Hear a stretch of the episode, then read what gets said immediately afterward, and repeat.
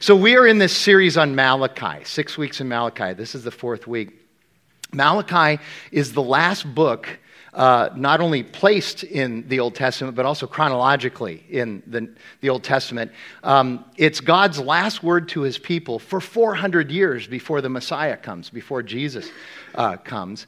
And we've been fascinated as a staff and as all the redemption pastors across redemption at how uh, God's last words to his people after, before 400 years of silence are really words of rebuke and correction and dispute uh, really pressing in very hard to the things that God's people are doing wrong. Now, there's plenty of, of, of, not only is there correction and rebuke, but there's also assurance of his, of his love and his salvation. But he, he goes right at the heart of the matter. And in fact, we've called this series Heart Surgery because it's not, there's nothing superfluous about this. These messages are very challenging, and today's going to be really challenging um, as well. Uh, Tyler, our pastor of for, church formation worship, has even come and said, I'm going to make sure that we have some really comforting and upbeat songs during this series because this is hard stuff that we're dealing with. This is God's message to his people 2,500 years ago. So, what does that have to do with us today? Well, we say quite often that God is timeless, He's eternal, and a timeless, eternal God would not ever, cannot ever produce dated material. So even though this is Malachi speaking on God's behalf to God's people and correcting them 2,500 years ago, we hear these messages today in our context and we recognize the truth of them for us as well today. They're the same things that we struggle with uh, even today. And so it is really good for us to study this and for us to uh, hear this. And I would argue again that um, Malachi is a rhetorical genius. He sets up this, this book uh, with these six different messages, and they're really six different disputes. And the disputes follow a, a similar and familiar pattern. Uh, God goes to his people through Malachi, and he says, I have this against you. I have this charge against you. I have this correction I want to make uh, with you. And immediately the people get defensive and push back and say, Nah, that's not us. Really, the problem is with you, God. And then God is allowed to present his case to the people. And of course, God is correct every single time. He wins uh, the, de- the debate. And so we've been through three of these disputes. And let me just kind of um, uh, summarize each one of them so you know where we are in the book. The first dispute was uh, the need for us to understand God's unconditional love, that He really does love us unconditionally. And what was interesting about this message is the illustration that God chooses to use in order to teach His people about His unconditional love. Uh, I would think that God would point to the Exodus and say, I saved you from Egypt and brought you out of slavery. That proves my unconditional love for you. Uh, maybe he would point at the uh, exile and say, uh, You were in exile for 70 years. I brought you back from the exile. I saved you out of the exile just 100 years ago. Uh, he doesn't point at that either. He doesn't say anything about the Exodus. He could have talked about all the um, miraculous military victories that uh, he gave Israel's kings throughout their years. All these crazy victories that they never should have won. He could have talked about that and pointed at that. He doesn't point at that. Instead, he points at a people group that are not part of God's people. He points in Edom, the, the descendants of Esau, and he says, Here's how you know I love you. When you rebelled, you went into exile, but after 70 years, I restored you. I brought you back. But when Edom rebels and when Edom is judged, when they uh, go into exile, they will not be brought back. Their, their judgment, their condemnation will be permanent. And so, what he does is he gives us this picture of his preference for his people, indicating his absolute unconditional love for us. I, you know that I, I have lots of conversations with people, and I like to relay sort of the themes of those conversations.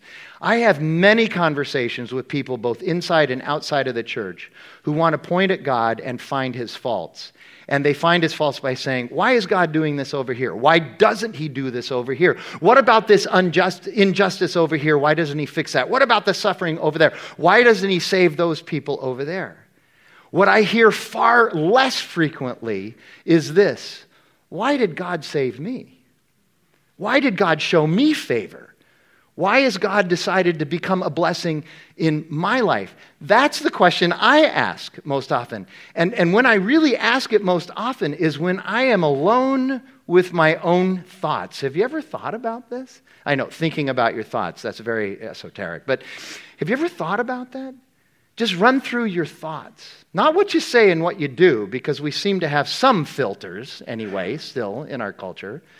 But if you just think about your thoughts, if I think about my thoughts, it's like, why would God ever show me favor? And yet He does. He does, and that's His unconditional love.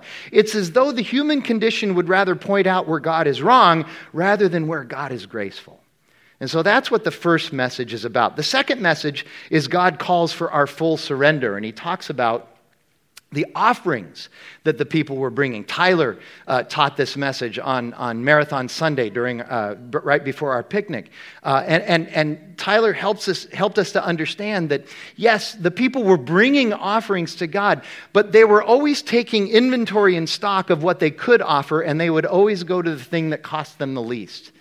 The, the thing that would be the least amount of sacrifice, the thing that they would miss the lease. And I have a bit of a, an illustration here. Uh, Jackie was, my wife, was in the first service, and I could see her heart was hurt just a little bit by this illustration, but ultimately she did say it was true. So this illustration is true. Uh, the Switzers, we have always been, uh, we are dog people. Any dog people out there? Okay, we have dogs, okay. Um, we have never had less than two dogs in our house, and usually we have three. We've never had four, thank goodness, but we usually have three. And right now we have three dogs, okay? So we have a one year old. Well, he's not quite one, he'll be one in May. And his name is uh, Kevin. And yes, we have a dog named Kevin. It's weird. There's a backstory, and I, I don't know. I'll tell it to you someday. But anyway, Kevin. And, and, and, and so there's Kevin. Uh, and then there's a four year old named Isabeau. There's a backstory to her name as well, but her name is Isabeau. And, and then we have a, a dog that's almost 15 years old, and her name is Lucy. Um, part of her problem is she's named after Lucille Ball, and I don't really care for her. So, right out of the gate, she's, she's suspect. Anyway, the, the, the one that's not quite one, Kevin, uh, just uh, all the dogs that we've ever had, he is absolutely the funniest dog we've ever had. He's so entertaining. He's so cute. He's very mischievous, but he makes up for it just by how cute and entertaining he is. And of course, he's less than one year old. So we have this long runway with, yet with him. And then there's Isabeau, the four year old. Of all the dogs we've ever had, this dog is absolutely the sweetest. She has the sweetest disposition of any dog we've ever had. I mean, you just, you look at her face and you just melt. She's absolutely wonderful, and she's only four years old. Then there's Lucy. Lucy's 15, almost 15, you know. Um, Lucy's kind of grumpy anymore. Uh, she doesn't see very well. Um, she doesn't hear anything unless she wants to.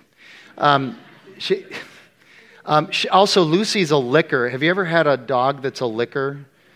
Oh yeah, she just she licks whatever's in front of her. She licks. So she licks the couch. She licks. She licks the fan.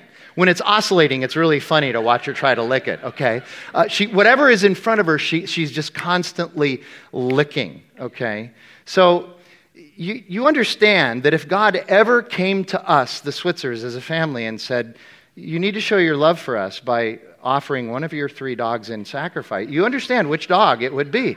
I'm sorry, Lucy, but you know, you only got another year or two anyway. So it's, I mean, that's just the reality of it, okay? And I love Lucy, but yeah, you know, she's kind of grumpy. Anyway, that's the point, though. We look and we say, we, we, we count the cost. Okay? Now, Jesus says, count the cost in things of your life. But when it comes to offering sacrifices, really what we're supposed to do is bring our first fruits. That's the whole point there. We're, we're to bring the best that we have to God because He deserves the best. And that was the second dispute. The third dispute was about faithlessness. The word faith, translated faithless, is used five times in those seven verses. And it's about breaking of covenant. And we looked at how this passage was really on two levels it was, divorce, it was about divorce and adultery of us with each other, but it was also about divorce and adultery against God. And so there were two levels there. Today is the fourth dispute. God's people struggle to understand true justice and judgment. And here's the big idea for today God's judgment is the revelation of his holiness and its effects on both his people and those who do not fear him, and the effects are different. We need to understand the effects of his judgment are different. So we're just going to walk through these verses like we have been every single week, starting with verse 17 of chapter 2. You have wearied the Lord with your words, but you say, the people say, How have we wearied him? Well, because you say, Everyone who does evil the, is good in the sight of the Lord, and he delights in them, or by asking, Where is the God of justice? So, this is an interesting concept to me as I was studying this. Um, God is wearied. And I didn't know God got wearied, but he is wearied. And who's wearying? What's wearying him? It's his people. His people are the ones who are wearying him. So I started thinking about that. Um, do you ever get, we- uh, yes, you do, but do you ever get weary of doing things for others?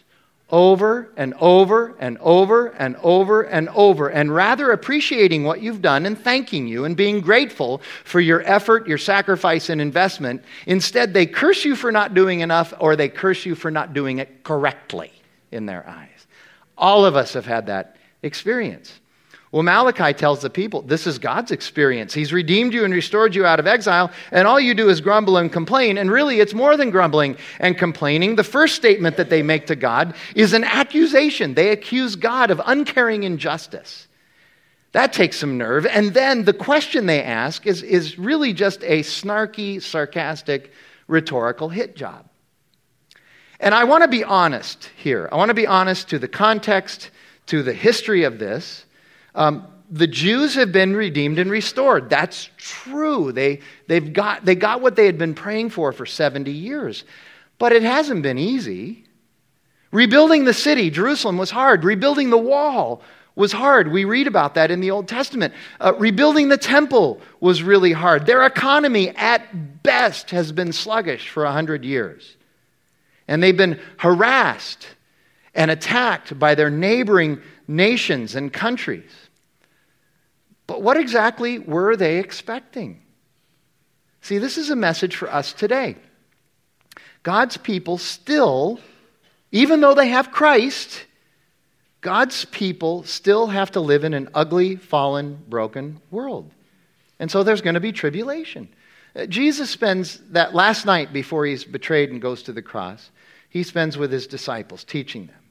And you can find that in John 13, 14, 15, and 16. And then in John 17, all of John 17 is Jesus praying for them and for us, by the way. He prays for us in that prayer. That's the true Lord's Prayer, in my opinion. That's when he sits down and prays uh, for us. But right at the end of his teaching with his disciples in, in chapter 16, he said, Now I've told you all of this stuff, and a lot of it is about the tribulation that they're going to they're going to face. He says, I've told you all this stuff so that you'd have joy. And then he says this In this world, you will have trouble.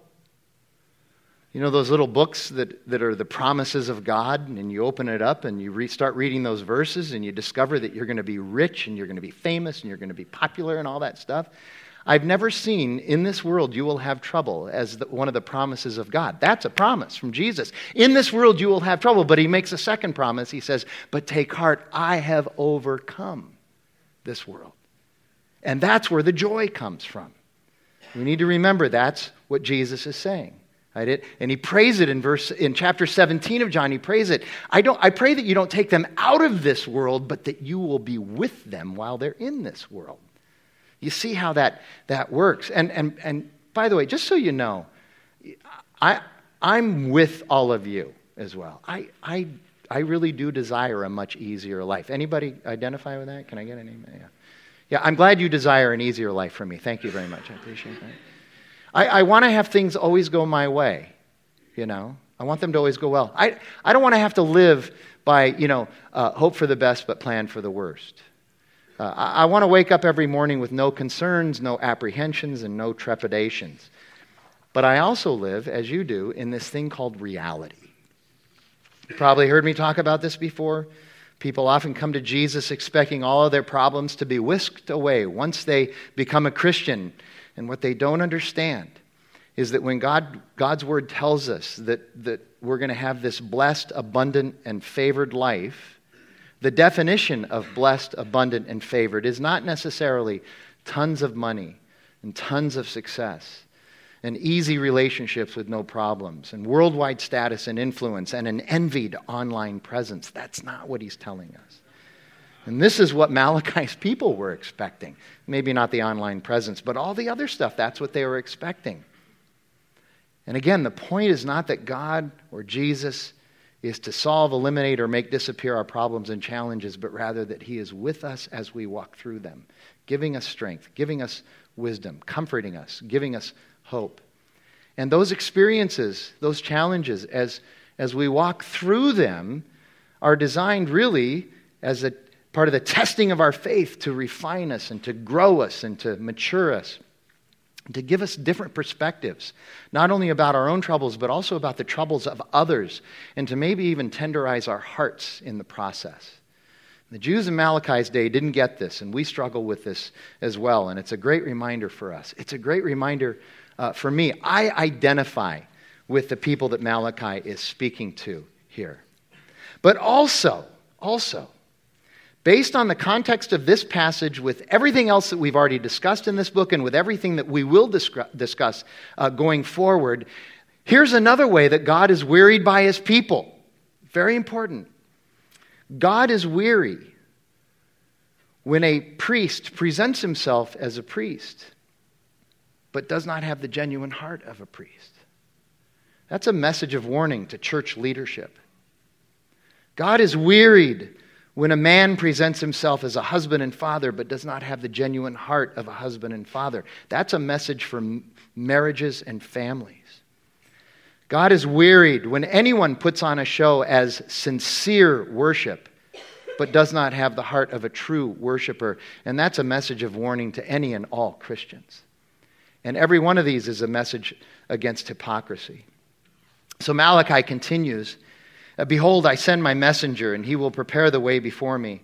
And the Lord whom you seek will suddenly come to his temple, and the messengers of the covenant in whom, I, in whom you delight, behold, he is coming, says the Lord of hosts. This messenger, again, is, as in chapter 2, a nod to the one who is to come, the suffering servant, the Messiah, the righteous one. In a sense, this is the new Malachi, the new Moses, and it's, and it's Jesus. And, and we see a fulfillment of this actually in the Gospel of Luke, chapter 2. And when the time came for their purification according to the law of Moses, they, Joseph and Mary, brought him, Jesus, up to Jerusalem to present him to the Lord. Now there was a man in Jerusalem whose name was Simeon, and this man was righteous and devout, waiting for the consolation of Israel, and the Holy Spirit was upon him. And it had been revealed to him by the Holy Spirit that he would not see death before he had seen the Lord's Christ, the Lord's Messiah. And he came in the Spirit into the temple, and when the parents brought in the child Jesus to do for him according to the custom of the law, he took him up in his arms and blessed God and said, Lord, now you are letting your servant depart in peace according to your word. For my eyes have seen your salvation, that you have prepared in the presence of all people a light for, the, for revelation to the Gentiles and for glory to your people Israel. So there's this fulfillment in the Gospels of what Malachi says in chapter 3, uh, verse 1. And this is a good thing. Jesus coming. We celebrate that. We proclaim it. It's the gospel and it is a blessing. Can you feel a but coming? But we must understand that there is no blessing without judgment. There just isn't. There will be no justice without first a reckoning of evil. Martin Luther, the great reformer, more than 500 years ago, wrote this For justice to prevail, judgment must be rendered. Read the book of Revelation. The New Jerusalem comes only after the judgment, it comes only after the reckoning. And this judgment, this reckoning, Here's the challenge it's going to touch everyone. The results are going to be different, but everyone gets touched by this. And verse 5 will tell us that God Himself will take the stand and testify as to who we truly are and what we have done. And He knows everything. He knows all these goofy thoughts that go through my head every single day. And that's why we need Jesus. That right there is why we need Jesus, because God does know us. And it's because Jesus took the ultimate judgment on the cross for us. And we need to remember, just like two weeks ago when Tyler preached, that we will find in verse 3 that the judgment, the correction of the injustices will start where? Not outside the church, not even necessarily inside the church at large, but rather it starts in God's house with the leaders of God's people. It starts with the sons of Levi. It starts with the ministers of the American Christian church and other Christian churches. It will not end there, but that is where it starts. And that tells us two things. Number one, God desires rightfully a high standard from all of us who really ought to know better. Those of us who teach and receive and understand the gospel. And number two, if the saved and redeemed are purified and cleansed, how tough is it going to be for those who have rejected God and his gospel? You ever considered that? One of the things that God is saying here is that the sincere person who fails but admits and confesses their failure and seeks their only hope in Christ, that person will find grace. But the proud person who fails and then argues and makes excuses, and the person who does evil and calls it good, that person will find ultimate judgment. Verses 2 through 4. Here's the cleansing and the purifying. But who can endure the day of his coming, and who can stand when he appears? For he is like a refiner's fire, like, and like fuller's soap. He will sit as a refiner and purifier of silver, and he will purify the sons of Levi and refine them like gold and silver, and they will bring offerings in righteousness to the Lord. And then the offering of Judah and Jerusalem will be pleasing to the Lord as in the days of old and as in former years. So here you go. When the Lord comes, he will perform two inextricably connected and complementary works. He will purify some sinners those who are in Christ. That's verses 2 through 4 right here. And he will execute judgment of others, those who are not in Christ. That's verse 5, which we will get to. And this purifying work is done like a refiner's fire or the fuller's soap. these metaphors, these similes, these images communicate both the thoroughness and the gravity of this purification.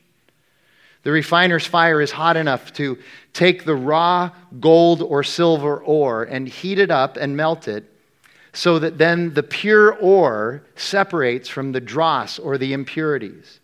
And the pure gold ore is heavier than the impurities. So, the, so as it melts, the, the pure gold will settle on the bottom of the crucible while the impurities or the dross go up to the top. And the refiner is then, the goldsmith is able then to to brush off those impurities. That's a picture of cleansing and, and purifying. And it's done over and over and over. You can't purify gold or silver with just one heat. You, you have to do it over and over and over. And the, and the fuller's soap, the fuller was the person who would clean garments. And they would clean garments by using a lye based soap. And then they would take the garments with the soap and the water and beat them against the rocks. How's that for an image for us? Okay? And this lye based soap is interesting because if you get it on you, what you feel is, is that the, the soap burns without consuming. It burns without uh, consuming. And there's a clear picture of all of this in the New Testament as well. Uh, James sort of adopts this picture of the refiner's fire. So, James is a New Testament uh, book towards the end of the New, uh, of the New Testament. And James starts his book a little bit different than most of the other letters in the New Testament. Uh, many of the letters in the New Testament have an elaborate introduction and then, and then have a prayer by the person writing for the people receiving it. James does this in verse 1. He says, I'm James and I'm writing to you. Boom. Verse 2 and 3, he just jumps right into it. And he says, Consider it all joy, my brothers and sisters. And the first time you're reading that, you're like, Yes He's going to tell us about joy. I can't wait to hear this. Consider it all joy, my brothers and sisters, when you encounter trials of various kinds. What in the wide world of sports is he talking about? When we encounter trials of various kinds, because the testing of your faith produces something good. It produces perseverance. Some of you have heard me talk about that. That's one of my favorite Greek words, hupomene. It, it, the word in other places is translated as endurance, as, as steadfastness. I love that word. We don't use that word much anymore. It's, it's translated as patience as well. It produces something good. And all of us want all of us would like to be uh, perseverance and have endurance and steadfast. And wouldn't we all like that? We wish those were spiritual gifts, right? Why can't God impute that to us? Through Christ. But no, he says this comes through Christ, but it comes through the testing of being with Christ. It comes through going through these challenges in this world. And, and so you look at the beginning of, of what James says. He says, Consider it all joy because this is going to be a good process, even though it's going to be painful, this cleansing and purifying. When you encounter trials, so that word trials has also been interpreted in the New Testament in, uh, in other places as tribulation, as suffering, as challenging, and as temptation. Isn't temptation a trial in your life? Yes. So consider joy when, when you encounter these trials of various kinds. That word translated, I'm a word nerd, so you have to sit here for a couple minutes and listen to this. But that word various is actually the word that um, the Hebrew priests would use to translate the Hebrew into Greek in Genesis. In the book of Genesis, it was used to describe Joseph's coat of many colors. So, literally, and figuratively, this is a very colorful passage. Literally, what James is saying consider it all joy when you encounter trials of many different colors that come at you. And isn't it that kind of a, a good way to describe the way life comes at you in all these different colors? These trials come, they, there's green trials, which, which bring about jealousy and envy. There's red trials that make us mad. There's blue trials that make us sad. There's, there's yellow trials that make us afraid. I wish I had something for purple and orange. That would be kind of cool. It'd be like a Suns deal. Maybe just losing all the time. I don't know. Sorry, sorry, sorry. They're getting better. They're getting better. They're getting better.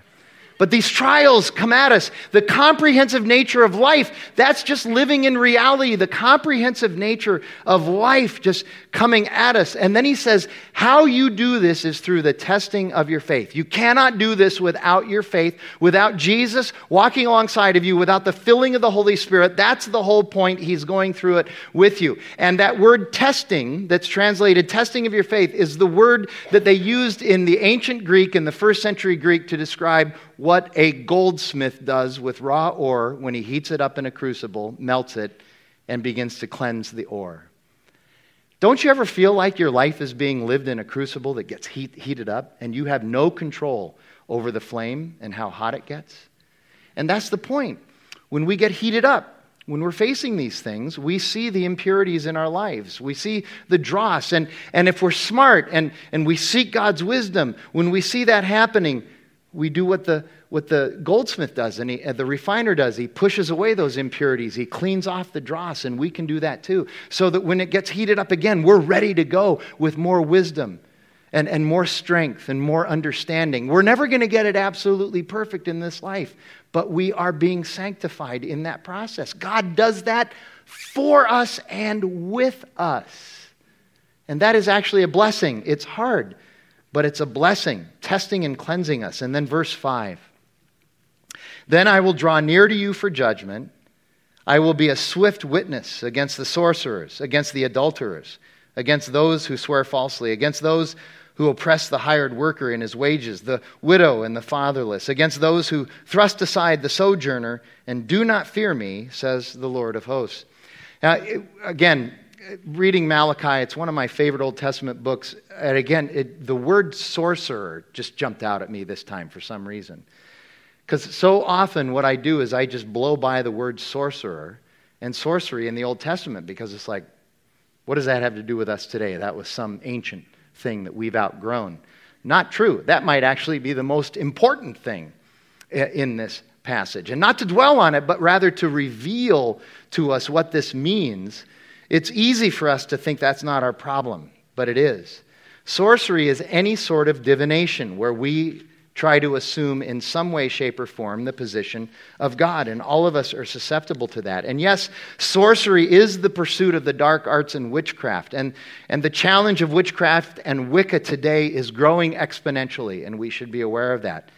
But sorcery is also the vague and hazy notion of spiritualism or spirituality that so many people embrace today. I hear this all the time. You know, I appreciate that you like Jesus. I don't, I don't, I don't really believe in Jesus, but I am a spiritual person. You know what the subtext to that is? Is I, am God. I'm God. No, nobody has authority over me. And sorcery is also practiced by anyone who assumes that there's a better answer to their life and questions than God and begins to pursue it. It's idol worship. And so rather than relating to God with pure worship, we worship and serve and look out only for ourselves. And rather than relating to our family, with faithfulness, we commit all forms of adultery. Rather than relating to the poor with compassion, we live passively and self protectively. And rather than relating to others with love and empathy, we, we engage in treachery and gossip and partisanship and one upsmanship. And this judgment in verse 5 is of those who reject God, those who are not in Christ. And this again is reminiscent of uh, what's going on in the New Testament. Paul writes in Romans chapter 1 these verses. And since they did not see fit to acknowledge God, so he's talking about those who have reject and, right, rejected and rebelled against God, God gave them up or gave them over to a debased mind to do what ought not to be done. God pursues us. But there are times, Paul tells us, when he's just going to go, All right, you've rejected me enough. I get it. You're going to go your own way. Fine, I'll let you go your own way. And they were filled with all manner of unrighteousness, evil, covetousness, malice.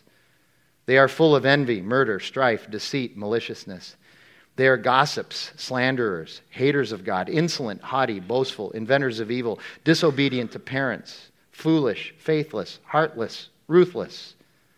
Though they know God's righteous degree, decree that those who practice such things deserve to die, they not only do them, but they give approval to those who practice them. That's the world we live in today. It is interesting, too, when we read about these sin lists in Scripture, both the Old Testament and especially in the New Testament, um, it seems like that would be the dividing line between us and God. And so we get kind of hung up on this sometimes in the wrong way. Sin is the dividing line between us and God in terms of our separation from God, but it's not the dividing line between us and God in terms of our salvation and redemption. In other words, this idea that if you don't sin, you're in, and if you sin, you're out, that's not correct. The dividing line isn't sin, but rather it's Jesus, because we're all sinners, every one of us. If the dividing line was in fact sin, there would be no hope. None of us would have hope. The dividing line is do you know Jesus? Have you come to Jesus? Have you given your life to Jesus and acknowledged him as the Messiah, the Savior, the Lord? Paul talks about that just a couple of chapters later in Romans chapter 3. But now the righteousness of God has been manifested apart from the law, apart from understanding whether or not you're a sinner, but rather, uh, although the law and the prophets bear witness to it, but the righteousness of God comes through faith in Jesus Christ for all who believe. For there's no distinction, for all have sinned and fall short of the glory of God. So the dividing line is Jesus and are justified by his grace as a gift through the redemption that is in Christ Jesus, whom God put forward as a propitiation for his, by his blood to be received by faith. Paul says it again a little bit differently, but similarly in 1 Corinthians chapter uh, 6, where he writes this. Or do you not know that the unrighteous will not inherit the kingdom of God? Do not be deceived. Neither the sexually immoral, nor idolaters, nor adulterers, nor men who practice homosexuality, nor thieves, nor the greedy, nor drunkards, nor revilers, nor swindlers will inherit the kingdom of God. And such were some of you. But you were washed, you were sanctified, you were justified in the name of the Lord Jesus Christ and by the Spirit of our God. That's so interesting. He says, the unrighteous will not inherit the kingdom of God. But the righteous are described by those who know Christ, not those who don't sin. That's where the righteousness is. And this tells us that people repent and come to Jesus. And they're the ones who know this blessing. And this passage in Malachi is about justice and judgment, but it points to the good news. It points to the gospel because both the judgment and the justice have been achieved by the cross of Christ, by Jesus hanging on the cross. And that's exactly the way God had it planned. That's been his plan from the beginning. It's his long plan. And that's why we can rejoice if we're in Christ. Because God looks at us now and does not see our sin, but he sees Jesus. He sees holiness and he sees righteousness when we are in Christ. Let's pray together. Lord God, we thank you for your word and its truth, and we know that it's challenging and hard sometimes, but also the fact that you always return to this one supreme truth that Christ is Lord and He's given us His life. God, I pray that if there's anybody here who doesn't know Jesus, that today would be the day that your Spirit would open their heart and their mind to this reality and this truth. And God, for the rest of us, that we would be encouraged and we would be built up and we would be empowered by the strength and the filling of your Holy Spirit, and by the power of the gospel and by the truth of your word, I pray that we would just soak ourselves in that. Help us to preach the gospel to ourselves every single day, to be reminded of how radically and ruthlessly we are loved by you. We pray that in Jesus' name. Amen.